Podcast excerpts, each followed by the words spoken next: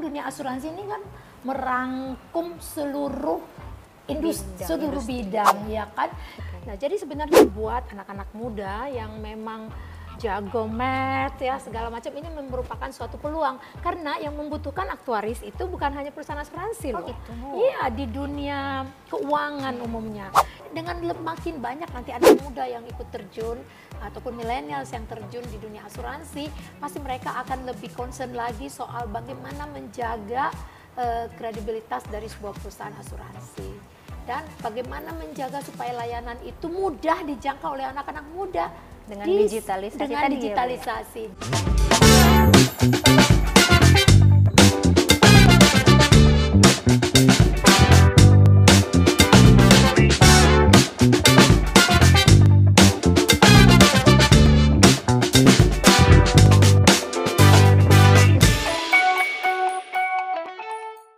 Halo, jumpa lagi dengan saya Ratri di Ngolam Ngobrol Lebih Dalam. Kali ini edisi Ngolam berbeda dari edisi biasanya. Karena biasanya kita syutingnya ada di eh, studio. Kali ini kita akan ngobrol-ngobrol dengan Ibu Dumasi Samosir mengenai sisi menarik dari dunia asuransi. Ngomong-ngomong, kita cari dulu ya Ibu Dumasinya ada di mana. Mbak Sana, Ibu Dumasi ada di mana? Oh, tadi udah ditungguin, itu masih di kebun. Oh, di mana? Di kebun ya, Mbak? Di samping. Oke deh. Saya ke sana ya, Mbak. Nah, itu dia Bu Dumasi. Bu Dumasi. Hai Ratri, apa kabar? Baik, Bu. Hai. Dari mana aja? Nah, dari keliling-keliling Bu kebetulan mampir deket rumah Ibu. Jadi inget pengen ngobrol-ngobrol soal itu Bu, sisi tuh? menariknya dunia asuransi itu apa. Asik. Eh, eh, Ngobrol. Iya, Ngobrol pengen. Gimana kita di pendopo aja ya? Boleh Bu, boleh. Biar eh, lebih santai. Iya, iya. Iya. Bu, rumahnya keren banget sih, Bu. Luas banget. Terus semuanya Iya. ada ada Nanem. pohon-pohon, ada Duren. sendiri, buah. Wah, sampai Mangga, duren, ada. segala anggur itu lagi udah bisa panen di sana ya. burung juga ada. iya. Ada berapa macam? Macem-macem. Kita eh, ngobrol di dalam aja yuk biar lebih santai udah udah mulai gelap soalnya. Nih anggurnya lihat. Oh iya. Nih. Udah mulai berbuah ya. Nih lagi banyak Ini buahnya. anggur hijau ya, Bu? Iya anggur hijau, manis sekali ini kalau udah ini masih muda ya, belum Iya. cukup besar. Berapa lama Bu biasanya sampai dia matang bisa kita makan? Ah ini kayaknya dua minggu lagi udah bisa deh, iya. cepet ya? Ini kan, ini sebenarnya udah enak nih, udah manis kalau mau dicoba. Bu, sayang nanti aja. Nanti ya tunggu besar, matang, iya. Tadi kalau yang di sana tuh udah banyak yang mateng gede-gede. Ya, ya? Iya ikan mas buat makan. Jadi ya itu mami-maminya, sama papi-papinya kita udah makan semuanya. Itu tinggal anak-anaknya mulai dari yang kecil-kecil gitu ya. Pakai apa Bu pelet atau Eh, kadang-kadang dikasih sayur-sayuran dong. Yuk, yuk, yuk, sini. Nah, Wah di Bu, banyak nih. sekali lukisan. ya. Kayaknya ibu nih selain hobi bertanam, cocok, cocok tanam, berkebun, terus ini banyak sekali lukisan di dinding, memenuhi dinding ini bu. Ibu, semua seluruhnya sampai ke atas sampai bingung tempatnya. ibu hobi koleksi kuli- lukisan atau? Iya, kita saya sama Pak Eka seneng. Nama Michiko ada beberapa Oh. lukisan yang dikoleksi oleh Michiko seperti Vincent van Gogh itu koleksinya Michiko. Terus yang lain-lainnya koleksi saya sama Pak Eka. Terus saya juga mulai rajin melukis. Dulu sih masih oil on canvas yang di sana tuh Danau Toba. Itu setelah kita pulang dari ATC eh, Danau Toba yang pertama Oh, tahun yang dulu itu. 2015 kan Iya, kita iya. nginep di Simalem Resort. Iya. Terus saya lihat pemandangan tuh cantik. Jadi pulang ke sini saya langsung melukis itu eh, all on canvas. Oke, Bu. Nah, selama pandemi ini saya belajar akrilik online. Oh, online juga. iya. Ternyata bisa melukis, belajar melukis via online, ya, nggak Online. harus nggak harus langsung. fisik iya. Iya, iya. Jadi terus kemudian akhirnya belajar watercolor dan sekarang kesengsem sama watercolor makanya ini Oh ini semua watercolor, watercolor ya, dan banyak sudah yang saya bikin di watercolor udah banyak yang diadopsi juga sama Oh. Ada diadopsi Pak Eka sama teman ditaruh di apartemen ditaruh di chats gitu Iya. dan yang belakangan ini saya khusus melukis Iya. mulai dari bulan Mei kemarin khusus untuk MDVI di Dolok Sanggul jadi itu untuk anak-anak yang bisu dan tuli jadi multiple multiple disability uh, visi- visual impairment. Nah, jadi ini salah satunya karena dolok sanggul identik dengan kuda Dengan ya. kuda, iya. Jadi saya uh, lukis ini nih, kuda warna coba ya. ungu. coba ada. Keren nggak dia kayak Keren, Bu. kayak lompat gitu Iya, ya. iya, kayak di air gitu ya, Bu, ya? Iya, air, Bu. tapi dia masih tetap cantik ya. Uh-uh, iya. Kayak princess. Kayak ini unicorn. iya, kayak warnanya unicorn. Warna Uh, pastel. gitu. Masih ditekuni ya Bu ya? Ini masih terus. Terus hampir tiap malam saya melukis. Jadi kadang-kadang atau subuh. Oh, Kalau bangun terlalu cepat langsung melukis. Nah ini yang saya penasaran nih Bu, Ibu kan udah sibuk nih Bu ya, Ibu kan eh, direktur juga, kemudian dengan hobi yang sedemikian banyak ini, Ibu gimana bagi waktunya Bu? Bagi waktu ya. Iya. Ini sebenarnya eh, saya selalu bilang kalau orang tanya kenapa bisa semuanya, it's all about time management. Mm. Jadi saya instead of stress dengan semua kegiatan yang harus kita buat, kita harus lakukan pekerjaan, tanggung jawab, saya sisipkan sesuatu yang bisa bikin saya happy. Mm. Dengan demikian saya jadi lebih produktif. Contohnya kayak tahun 2020 kan kita ngurusin banyak banget orang sakit Iya. lah, ngurusin bagi-bagi uh, lian lah, nempel nempel banyak banget tanggung jawabnya. Terus kita harus standby 24 jam kalau ada klien kita yang sakit kan kita Iya. mesti layani, mesti cari obat gak maras dan lain sebagainya. Nah, untuk menyeimbangkan itu semua, itu saya mulai melukis, masak, belajar Masak juga, Bu. fotografi, belajar bikin video, Iya, iya. video-video saya saya edit Iya. kan, saya Oh, edit Ibu edit sendiri. sendiri? Iya, Tuh. saya belajar Kinemaster dari timnya Metro TV, terus belajar macam-macam video saya, beli itunya beli online terus habis itu saya belajar video saya sendiri gitu. Jadi bisa di, di- di- boleh dibilang Ibu multi talented ya, Bu, semuanya bisa. Dari masak, eh, lukis, Iya, tadi bercocok video, tanam. tanam. Waduh, luar biasa sekali. Saya jadi eh, penasaran lagi nih Bu. Eh, Iya. Gini, Ibu kan di dunia asuransi udah lama pasti ya Bu, udah Ya, pengalaman sekali. 32 tahun, jalan 33 ini. Nah, background sekolah ibu sendiri dulu apa? Kok bisa? Terus ceritanya bisa sampai kecebur nih di dunia Kecebur asuransi di nih, dunia gitu. asuransi ya. Iya. Saya sebenarnya insinyur teknik sipil. Oh, Iya, oke. karena papa saya malah kan gak dulu ada kont- hubungannya ya. nggak ada hubungannya ada- sekali. iya. Papa saya kan dulu kontraktor, jadi ya saya pikir nanti juga bisa lanjutin lah gitu ya. Iya. Nah, tapi ternyata setelah lulus hanya enam bulan aja kerja di kontraktor. Satu-satunya proyek yang saya pernah kerjakan itu adalah gedung sumber setia abadi yang ada di Tomang Raya. Ya waktu itu saya sebagai site engineer gitu kerja di situ di PT uh, Surya Wahana Abadi waktu itu. Habis itu langsung masuk ke asuransi Sinarmas. Awal mulanya gimana tuh Bu? Apa eh, mungkin lihat iklan atau mungkin ada referensi dari Jadi ceritanya nih kita kan reuni lah ya Iya. biasa lah ya setelah udah di Jakarta semua kita kumpul-kumpul waktu itu di satu tempat uh, bersama teman-teman. Eh pas lagi kenalan semua teman-teman saya yang insinyur-insinyur itu semua kerja di bank. Saya doang uh, sama ada beberapa temen tuh yang kerja tetap di dunia pro- uh, Sesuai dengan pembangunan gitu ya. Yang sesuai pendidikan yang lain semua di bank dan yang di bank keren-keren gitu loh. Iya, Sementara kita lusuh kan. Iya, Orang pakai kaos habis keringat, habis pulang ngecor Iya, gitu iya. kan. Nah, terus akhirnya suatu hari di suatu hari Minggu saya lihat ada iklan lowongan kerja dengan logo BII, Bank Internasional Indonesia, logonya Bula Dunia. Iya. Saya langsung ngelamar kerja ke situ. Jebule asuransi. ternyata asuransi.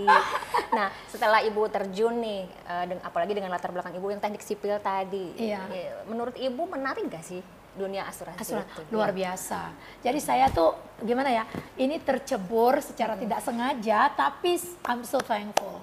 Saya rasa Tuhan sudah membuat jalur saya harus berada di sini supaya saya bisa mencapai apa yang saya dapat sekarang dan saya bisa menjadi berkat buat banyak orang melalui asuransi. Saya rasa kita semua yang bekerja di asuransi Menolong pasti orang ya. menolong orang. Ketika klaim kita harus cepet-cepet di masa bencana di seluruh Indonesia tiap kali ada bencana kita yang selalu harus sudah ada di situ paling cepat sudah bayar klaim. Jadi kebetulan saya orangnya memang yang begitu ya. Jadi Iya. Tuhan itu kan sudah atur jalur kita. Jadi saya pikir memang mungkin bukan dunia saya bukan di bangunan. Rumah ini satu-satunya bangunan yang dibangun eh, ikutlah lihat-lihat Ibu gitu. juga ikut Ikutlah di sini. gitu mendesain menggambar oh kita maunya desainnya Iya, begini terus tapi yang mengerjakan tentu ada tukang kita gitu ya Ah, dan ini insinyurnya juga ada ah, sepupu saya juga sama-sama dari Unpar kami ya Oh oke. Nah, Bu, kalau di perusahaan asuransi sendiri nih, Bu, eh, selain yang sering kita dengar ya, sering kita temu di lapangan itu kan pasti marketing atau agen asuransi. Nah, Iya. apakah di perusahaan asuransi itu sendiri sebetulnya ada bidang pekerjaan lain Ih, selain marketing? banyak banget. Itu sebabnya di dunia asuransi itu semua bidang Disiplin eh, ilmu bisa masuk Disiplin ya? ilmu bisa. Contohnya di asuransi Sinarmas. Bayangin banyak banget dokter, perawat. Kita punya 18 dokter. Perawat puluhan yang bekerja untuk menangani asuransi kesehatan kita. Insinyur dari segala bidang, teknik sipil paling banyak, ada teknik kimia, ada pertanian, ada segala macam ada, bahkan perkapalan. Karena memang dunia asuransi ini kan merangkum seluruh industri, Bidang, seluruh industri, bidang ya kan. Jadi kalau saya contohnya ya karena saya dari eh, civil engineer gitu. Nah, waktu masuk dulu di pro- di program management development program itu saya rasa itu membantu saya untuk cepat berpikir dan logika dan berhitung gitu. Di asuransi kan kita harus pintar berhitung juga. harus hit, pintar statistik, pintar ber apa memprediksi gitu ya, mengkalkulasi gitu ya. Apalagi Ibu ini ya, eh, apa Programmer. ahlinya ahlinya oh programmer juga ya Saya ya? programmer juga. Jadi waktu itu saya computer programmer juga. Saya jadi D1 di computer programming, kemudian S1 di teknik sipil. Ya, eh, ibu juga ahlinya itu bu, apa asuransi kesehatan. Jadi harus banyak hitung juga kan? Iya iya. Jadi pertama sekali dulu kan saya di bawah technical advisor kita namanya Mr. Ami Kumar Rashid. Waktu itu saya bilang ke dia, Sir, uh, saya pengen belajar gimana cara berhitung. Dia bilang ada tahu rumusnya? Enggak. Kamu lihat aja tuh brosur-brosur yang datang dari perusahaan dari apa kredit card, perusahaan kredit card. Kamu pelajari dari situ. Terus saya pikir gimana cara pelajarinya? Akhirnya saya kumpulin semua. Waktu itu belum ada Excel ya, Iya. masih pakai apa itu yang berhitung aduh sampai lupa. Lotus eh bukan Lotus. Ya Lotus kah? Pokoknya gitu. Saya bikinlah kayak gitu terus akhirnya saya ketemu pola. Oh ini rumusnya. Akhirnya saya datang ke beliau saya bilang beginikah caranya? And then you are right katanya. How come you get this? Dia bilang ya karena how come you got this? Terus saya bilang ya saya coba saya hitungin ternyata dapat polanya. Dan setelah itu saya terus berhit, em, menghitung semua program-program asuransi kesehatan terutama yang direct mailing products yang ada di ASM waktu itu. Oh, jadi saya mulai tahun 90 Iya, keren banget. Jadi seorang teknik sipil bisa membidani lahirnya produk baru produk asuransi, asuransi kesehatan. kesehatan dan asuransi kecelakaan Iya. diri iya. Jadi jadi menurut ibu nih eh, untuk generasi milenial nih bu yang mungkin eh, tertarik sebenarnya punya passion di industri asuransi. Iya. Nah itu mereka apakah eh, asuransi ini merupakan karir yang menjanjikan terus apa yang harus mereka persiapkan? banget, banget, banget. Saya ingat banget waktu pertama sekali interview, Mr. Raksit tanya saya, kamu mau jadi apa sih? Dia bilang, oh saya mau lanjutkan sekolah, saya mau ambil MBA di Amerika. Makanya saya bilang saya lagi ambil TOEFL sekarang. Dia bilang, lu nggak usah kerja aja di asuransi Sinarmas, nanti kamu keliling dunia dan kamu dapat ilmu yang bahkan lebih dari sekedar MBA. Dia bilang, karena kamu akan belajar banyak. Dan itu kenyataan ya, sepanjang saya kerja di asuransi Sinarmas, saya telah belajar ke seluruh dunia lah untuk belajar berbagai macam- bidang untuk bisa sampai sekarang, terutama dalam bidang risk management dan lain-lain gitu ya. Asuransi kesehatan, belajar mengenai cancer dulu sampai ke Swiss, ke mana-kemana gitu ya. Jadi eh, dulu saya sebenarnya waktu SMA di Semarang itu, cita-cita saya pengen jadi dokter nggak kejadian jadi dokter, tapi sekarang ngurusin asuransi kesehatan berhubungan dengan segala macam penyakit, jenis penyakit, klinik dan lain sebagainya. Jadi memang Malah lebih kompleks dari Malah dokter ya kompleks, bu. Kalau iya. dokter kan satu bidang, bidang ilmu aja. Ya, dan kita bisa melihat how the doctors all over the world itu treat the patients. Iya, iya. Obat-obat apa yang mereka pakai, bagaimana cepat lebih cepat di perusahaan di rumah sakit yang satu di Indonesia atau di luar negeri, bagaimana bedanya cara mereka mentreat penyakit yang sama gitu. Jadi saya jadi belajar banyak. Bahkan saya selalu bilang dokter-dokter kita yang bekerja di asuransi Sinarmas itu mereka pengetahuannya jadi luas banget karena mereka tahu apa semua yang dikerjakan oleh dokter-dokter yang saya bilang tadi puluhan juta cases yang kita sudah jalan eh, periks apa tangani sejak tahun 1990. Keren banget bu. Nah kalau kalau eh, tadi terkait sama milenial tadi bu ya, Iya. tadi untuk terjun di asuransi ada yang harus dipersiapkan nggak bu? Mungkin mungkin waktu awal masuk mungkin memang dari segala disiplin ilmu boleh bisa masuk Iya, gitu ya Bu. iya. Cuman setelah nanti masuk ke dalam, apakah ada ilmu-ilmu tertentu yang harus Oh iya, dipelajari? Gitu? iya sama seperti saya waktu masuk kan nggak punya nol Nggak punya ilmu background. mengenai pendidikan asuransi. Jadi memang belajar karena di dunia asuransi itu contohnya sebuah perusahaan asuransi baru bisa berdiri harus punya ahli asuransi Indonesia. Untuk bisa jadi ahli dia harus dari ajun ahli dulu. Jadi harus ikut. Jadi itulah dulu sebenarnya yang waktu saya tanya ke Pak Mr. Rakshid, bagaimana cara saya untuk mengetahui semuanya? Dia bilang ambil aja eh, sertifikasi. Tapi yang pertama saya ambil waktu itu A3IJ sama A3 eh, IK. Jadi saya di A3 IK tuh nom- lulusan nomor 8. Wah, sekarang, sekarang Jadi- udah kan nomor berapa Udah ya? banyak. Udah ribuan. Iya dan itu saya itu kan kita modalnya belajar Iya, iya, sendiri gitu betul. ya. Jadi waktu itu Belajar langsung dan langsung saya kejar lagi untuk A2 IK gitu. Dan kemudian setelah itu kan setiap produk asuransi juga harus ada certified underwriter. Iya. Jadi kayak saya juga dulu ada uh, Indonesia Certified Property Underwriter, tapi juga Indonesia Certified Health Underwriter gitu. Oh, ada itunya Nah, sendiri ya. teman-teman kita yang lain, kayak bisa direksi-direksi yang lain atau GM ataupun manajer kita yang lain juga punya marine underwriter. Pokoknya semua harus certified, ada liability underwriter dan lain sebagainya ya. Jadi memang continuous uh, apa development itu wajib dalam dunia asuransi.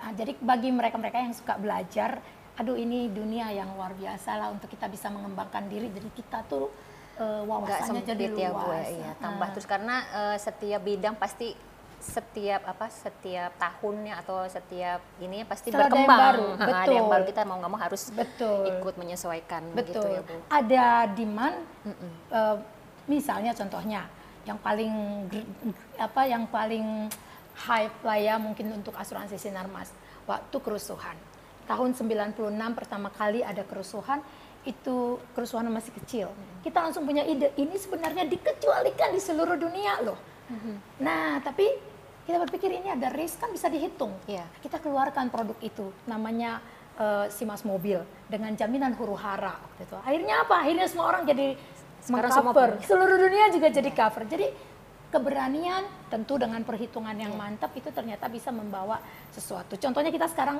golf insurance, hole in one. Di Iya. Indonesia kita boleh dibilang kita yang selalu jadi pembayar pertama gitu. Awal-awal mungkin kita takut, termasuk asuransi mobil dulu asuransi Narmas nggak mau sentuh asuransi mobil. Baru kita sentuh asuransi mobil itu setelah kita jualan asuransi huru hara. Oh gitu. Iya. Justru justru ketika mau masuk huru haranya dulu baru jualan mobil ya, Iya, bukan mobilnya dulu. asuransi baru. mobil kita dulu masih kecil, cuma 12 juta kalau nggak salah preminya dalam setahun. Karena kita takut masuk ke dunia asuransi mobil, karena pasti klaimnya tinggi, nih gitu. Tapi ternyata dengan huru hara, dengan adanya huru hara di sana sini, itu semua pemilu waktu itu banyak kejadian-kejadian. Nah kita ciptakan dan ternyata itu mengangkat portfolio kita gitu. Dan ternyata aman-aman saja. Iya. Bu, itu saya lihat di situ ada piano tuh Bu. Ibu hobi juga main piano Bu. Dulu, sekarang sih udah jarang banget main. Yuk, yuk lihat Susana yuk. Saya mau denger ah Ibu main. ah. udah lama nggak main. Sekalian ngetes Ibu masih bisa sih? Yuk, coba ya. Tapi Coba, Bu. saya udah lama banget nih. Coba Bu mainin satu main. album Bu. Satu album ya. Satu album. Baiklah kita mainkan satu album. Meskipun saya sudah sangat lama tidak main ya. Huh.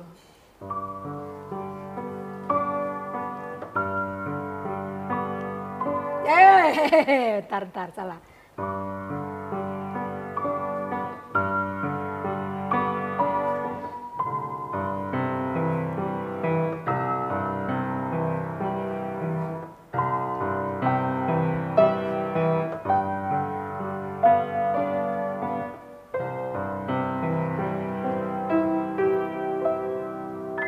Yeay. Tuh, udah satu album.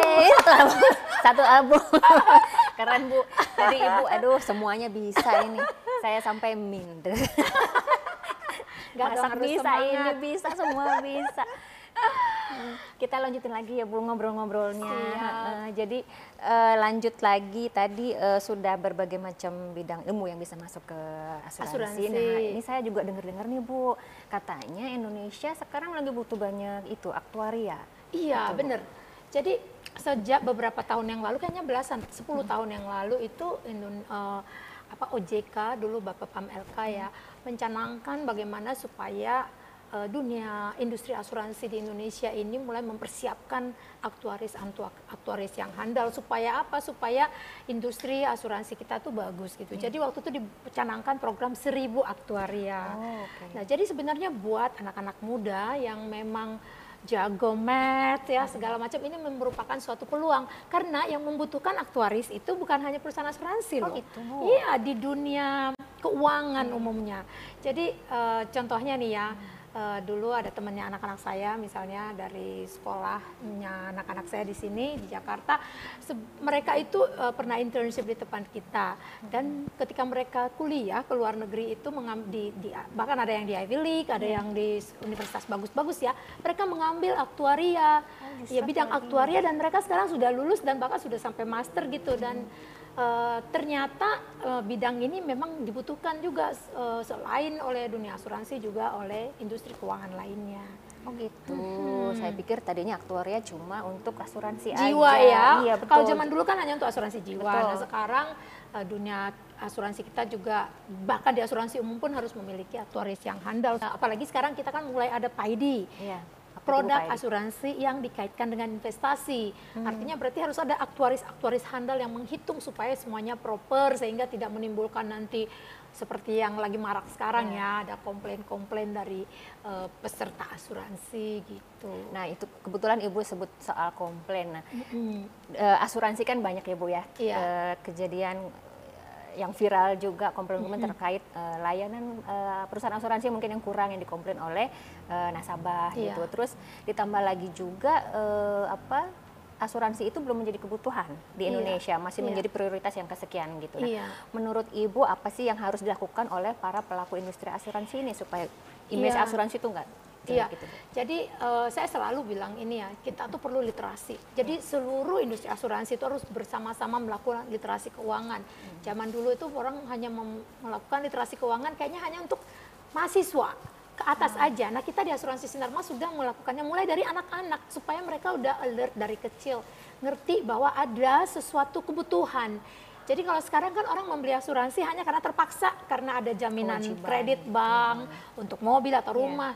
Jadi bukan karena kebutuhan. Nah ini padahal ini adalah sebuah needs. Ya sebuah bangsa yang besar yang kokoh itu harusnya industri asuransinya kokoh. Bahkan harusnya lebih kokoh daripada perbankan loh. Karena Iya. kebutuhan ya bu ya. Iya. Nah, jadi itu sebabnya kebetulan saya di Kadin juga di eh, di BKMJK juga di bidang keuangan ya, nah, jasa keuangan dan bidang asuransi dan dana pensiun. Jadi salah satu program kita di Kadin juga adalah bagaimana supaya kita mau mencanangkan lebih in- eh, intens lagi dalam eh, mengajak seluruh pelaku eh, usaha asuransi ini untuk melakukan literasi keuangan kepada seluruh masyarakat supaya kendala-kendala atau kejadian-kejadian yang ada sekarang tidak terjadi. Karena eh, banyak sekali case itu juga bukan karena kesalahan perusahaan asuransi. Mungkin mereka sudah menjelaskan tapi tidak menutup kemungkinan juga memang ada juga mungkin yang agen yang overselling gitu ya. Nah inilah yang supaya nggak terjadi kita lakukan literasi keuangan bukan hanya kepada masyarakat pembeli tapi juga literasi yang lebih kuat lagi kepada para penjual pada para pemasar dari asuransi Hmm, Oke, jadi komprehensif ya Bu. Jadi dari Iya. anak kecil sama pelaku-pelaku asuransi sekarang juga Iya. semua diberikan literasi supaya layanan asuransi ke depannya semakin baik. gitu. Betul, bahkan UMKM dan petani. Ba- Nah, kita melakukan banyak sekali nih mulai dari tahun 2015 kita melakukan edukasi literasi bahkan memberikan free insurance, micro insurance itu kepada petani ya, ratusan ribu petani, student eh, apalagi pelaku UMKM di seluruh Indonesia. Dan itu memberikan ketika ter- ada kejadian mereka bilang, "Oh, this is how it works gitu. Ternyata kerja ya asuransi ini kerja. Ternyata ada, benar ada gitu ya. Saya nggak ceritakan baga- betapa banyak case juga yang terjadi. eh, ada anak kecil, ada petani kopi, ada nelayan gitu ya yang mengalami kecelakaan dan ketika mereka menerima klaim bayaran klaim asuransi mereka bilang oh ada ya beneran bukan cuma kita dikasih kartu gratis padahal tuh kartunya gratis kan Iya. kita berikan asuransi gratis ketika terjadi klaim kita juga bayar full gitu Iya, Bu. Eh, itu eh, sangat me- ini ya mencerahkan ya Bu ya kalau Iya. eh, ternyata eh, itu literasi harus dilakukan di semua lapisan masyarakat. Iya. Nah kemudian yang terus fenomena sekarang ini ya Bu, di mana semuanya serba digital, semua bidang serba digital juga. Nah mau nggak mau asuransi juga pasti ikut ya. Nah, menurut Ibu ini kita menyikapinya harus bagaimana terkait dengan digitalisasi di semua bidang ini? Oke, ini um, puji Tuhan tuh asuransi Sinar Mas tuh untuk digitalisasi itu udah dimulai dari lama. Oh, justru udah lama ya. Udah Bu, lama. ya? 2003 kita udah mulai dengan e-polis. Jadi Oh. kita udah pakai kartu aja terus pa- e-polis lah. Jadi kita nggak kirim lagi polis. Meskipun pada waktu itu ya mungkin penerimaan dari industri terutama dari leasing company itu belum begitu bagus karena mereka masih tetap minta harus ada hard copy. Tapi lambat laun dengan penjelasan akhirnya kita jelaskan bahwa kita bisa B2B, bisa host to host, bisa pakai e-policy akhirnya semakin banyak yang memahami bahwa pentingnya kita bisa mulai soft pakai soft copy. Dengan demikian eh, mereka nggak perlu penyimpanan gitu ya. Dan di kemudian hari juga kita jadinya membuat banyak aplikasi. Jadi kita dulu punya ada namanya Aspire, bagaimana supaya agen-agen kita bisa kita eh, monitor dengan baik. Mereka juga bisa memon- memonitor eh, salesnya mereka di tempat kita gitu ya. Nah, dan itu melalui e-partner, Aspire, bergerak lagi dia menjadi business partner application dan lain sebagainya. Dan kita sekarang sudah punya juga ISM online di luar website ya. Jadi memang eh, kita dari dulu selalu berusaha untuk bagaimana supaya didigitalize aja semuanya supaya lebih memudahkan gitu ya. Ya. Meskipun mungkin ada peraturan-peraturan tertentu dari industri kita sendiri ya sesuai regulasi yang mungkin masih harus eh, melakukan bla bla dan bla gitu ya. Jadi tapi secara umum kita memang harus terbuka untuk semua ini karena semua lini bisnis memang sudah menggunakan digitalisasi. Tidak terhindarkan ya tidak Bu mau nggak mau, terhindarkan ya, Bu, ya. iya. Dan eh, untungnya nih kita bersyukur juga para agen-agen kita termasuk yang usia tua mereka mau mengikutinya Mau, ya. contohnya di sejak pandemi kita juga membuat game sekarang Ya. namanya gaming ya jadi untuk mereka masuk ke BP Apps itu semua yang masuk ke BP Apps tuh akhirnya mereka bisa bermain di sini dan dapat poin gitu ya Mm-hmm. jadi dapat poin dapat hadiah hadiahnya bisa mereka pakai juga nanti untuk mereka jalan-jalan di Oh. agensi tour kontes gitu jadi kita meng- mengajak mereka supaya lebih aktif lagi menggunakan business application Hmm. gitu Ternyata eh, dengan cara deng- kita bisa bekerja dengan main game gitu ya Bu Betul, ya. iya. Jadi bisa fun gitu Fun. kerjanya. jadi gamenya Itulah- itu sebenarnya dia pakai untuk mengerjakan tugasnya iya. gitu iya Jadi kerja nggak harus serius terus, tapi masih bisa di, eh, di apa ya dijalankan dengan fun, Fun, juga. iya. Nah, terus yang terakhir nih Bu, walaupun saya sebenarnya masih punya banyak pertanyaan ya, karena ini ternyata menarik sekali dunia asuransi Iya. itu. Nah, apa sih harapan Ibu untuk industri asuransi ke depannya gitu Bu? Oke, ya harapannya adalah eh, supaya industri asuransi ini lebih diperhitungkan lagi karena di setiap masa, eh, contohnya kalau ada bencana atau apa pun di negeri ini, asuransi itu salah satu penopang. Iya. Kalau tanpa ada asuransi, bagaimana mungkin pabrik ataupun perusahaan-perusahaan bisa bangkit kembali setelah terbakar misalnya, atau kena banjir, atau kena gempa bumi. Jadi asuransi itu menjadi sesuatu yang menopang eh, di, Ekonomi. dikala ya menopang ekonomi Indonesia juga dikala ada bencana-bencana ataupun kejadian-kejadian luar biasa.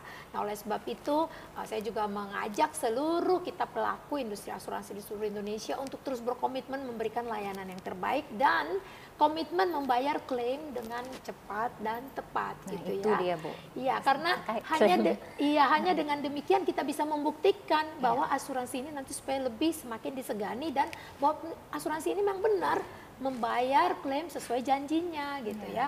Nah, nah dengan makin banyak nanti anak muda yang ikut terjun ataupun millennials yang terjun di dunia asuransi, pasti mereka akan lebih concern lagi soal bagaimana menjaga eh, kredibilitas dari sebuah perusahaan asuransi dan bagaimana menjaga supaya layanan itu mudah dijangkau oleh anak-anak muda Dengan di- digitalisasi dengan tadi ya, Bu, ya? digitalisasi di seluruh Indonesia dan juga oleh seluruh kalangan. Ya. Kalau sekarang mungkin yang membeli asuransi itu baru hanya menengah ke atas.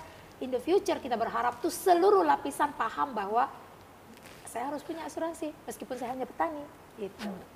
Iya Bu, aduh terima kasih banyak nih atas Iya. waktunya, bincang-bincangnya. Eh, kita semua jadi tahu bahwa industri asuransi itu ternyata ruang lingkupnya luas sekali ya Bu ya. Betul. Dan itu bisa mencakup semua bidang ilmu. Iya. Jadi siapa pun yang tertarik deng- untuk eh, berkarir di industri asuransi, welcome ya Bu ya. Iya, welcome betul. banget karena ya itu tadi semua background pendidikan itu bisa untuk berkarir di asuransi. Terima kasih sekali lagi Bu Thank Dumasi. you, thank you, Ketemu thank lagi you. nanti di ngolam berikutnya. Saya Ya. Ratri Prestika Sari, salam ngolam. Bye.